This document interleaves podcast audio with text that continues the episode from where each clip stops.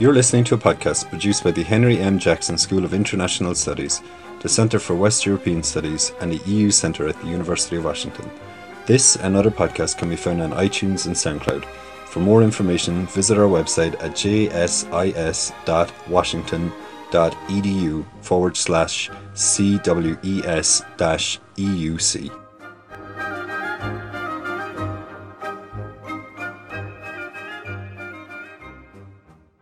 Providing me with the opportunity to talk tonight to this distinguished audience. It is always a pleasure for me to talk about the European project, even more so in these times of difficulty and uncertainty.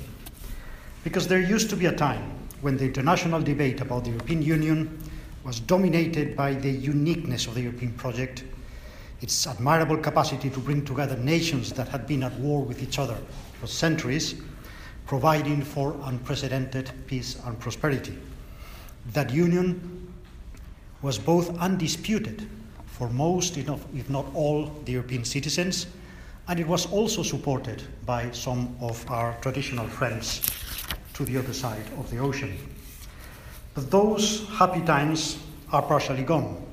Today, the European Union appears to many as a battered project, increasingly questioned by Europeans themselves, with one of its members deciding to leave the club after 43 years of membership, and these days also questioned to some extent by some of its most traditional supporters during decades.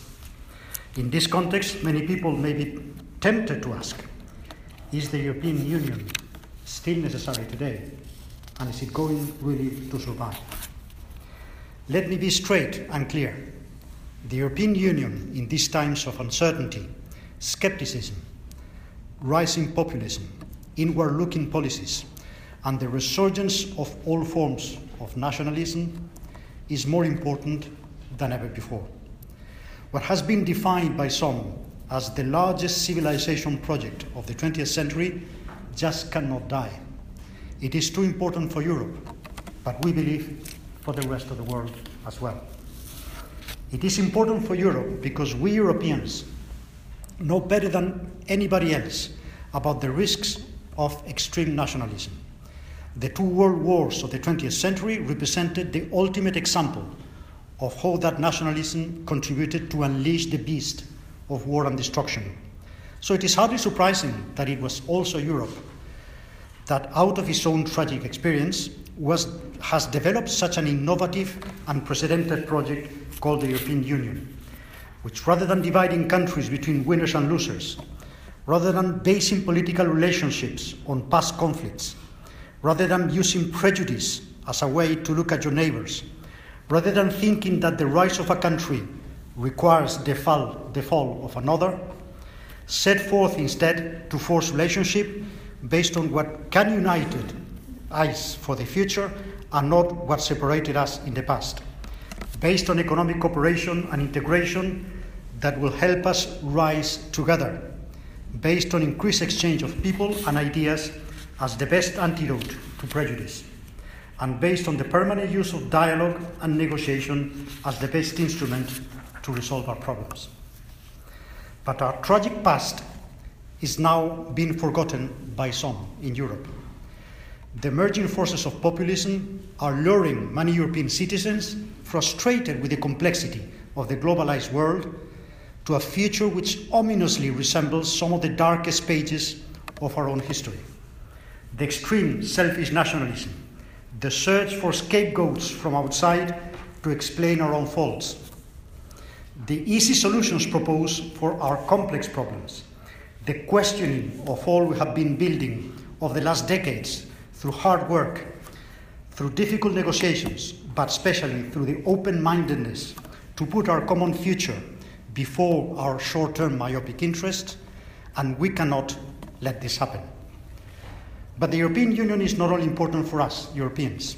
We believe it constitutes an example of how the world affairs can be conducted on multilateral, compromise driven solutions instead of unilateral initiative and confrontation.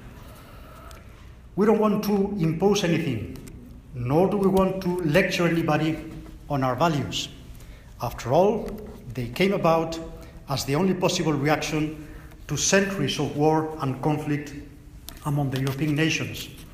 If anything, our only merit has been trying to learn from our tragic mistakes of the past. But when Euroscepticism grows, when one of our members decides to leave us, when the new leadership in our admired America seems to prefer its sole European foe to many of its traditional friends, many are asking the question if the European Union is not becoming out of pace with the world of the 21st century.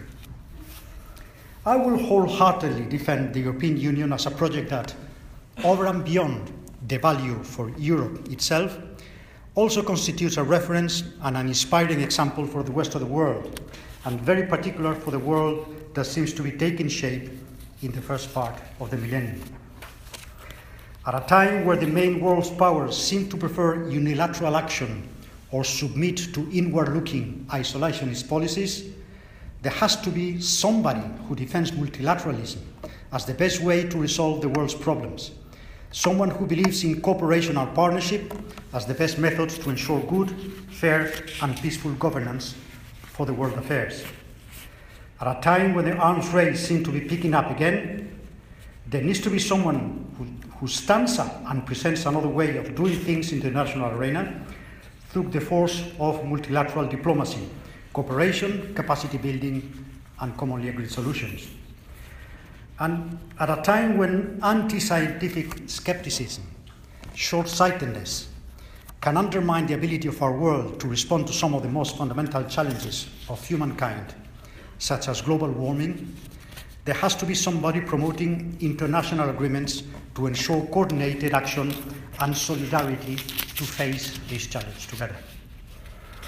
That is what the European Union represents today for the rest of the world multilateralism and cooperation. We are the world's number one trading partner. We are the world's number one contributor to aid to development. We are, our countries play a key role in the peace forces around the world. We champion international efforts to fight global warming. We play a fundamental role in the fight against international crime. We support and promote human rights as a basic conditions to inspire all our economic and political relationships. And if you allow me also a reference to a small issue, but that is very close to my heart, we are also championing the world fight against illegal fishing. But we also present a social model. When criticism to social inequality grows everywhere, it is important to know that the European Union and its member states, that represent only 7% of the world population, generates 25% of the world's GDP and spend 50% of the world's total expenditure on social policy. If there's an example of a socially inclusive society, that is beyond doubt the European model. And yes, the European Union is going through a difficult period now. But we have learned that it is during difficult periods that people and countries can rise to the challenge and show the best of themselves. We have grown through countless crises, believe me, I've lived through them. We have been considered dead by endless scaremongers. But we have always survived. We are the best demonstration that nothing can stand in the way of people's determination to resolve their problems through negotiation and cooperation. And yes, our policies have often been criticized for being slow, inconclusive, bureaucratic, disappointing. But that is in the nature of things. We are big, we are complex, we are diverse, and have different cultures, economic levels, values, and traditions. So we know very well, and we have learned from experience, that we cannot manage that complexity with simplistic recipes. We have learned that quick miracle solutions always backfire. We have learned that compromise is necessary because, because minority views must always be listened. Our own real or alleged problems are a demonstration that it is impossible to manage complex societies with simplistic slogans. But our impressive achievements show the determination to look for common grounds of understanding, complex though, though they are often, have contributed to achieve what once thought not to be feasible. This gives us the extraordinary experience of managing complexity and diversity and to combine that in search of the common good. For all those who ask, and today even more, inside and outside Europe, what has the, Europe, the European Union achieved? The answer is very simple almost nothing. Only 60 years of peace, freedom, and prosperity. Those who want to dump the project should tell us one day how they will improve on this. And we have achieved this through our culture of compromise, a culture of negotiating endlessly until we strike a deal, no matter at what time of the day or most commonly of the night.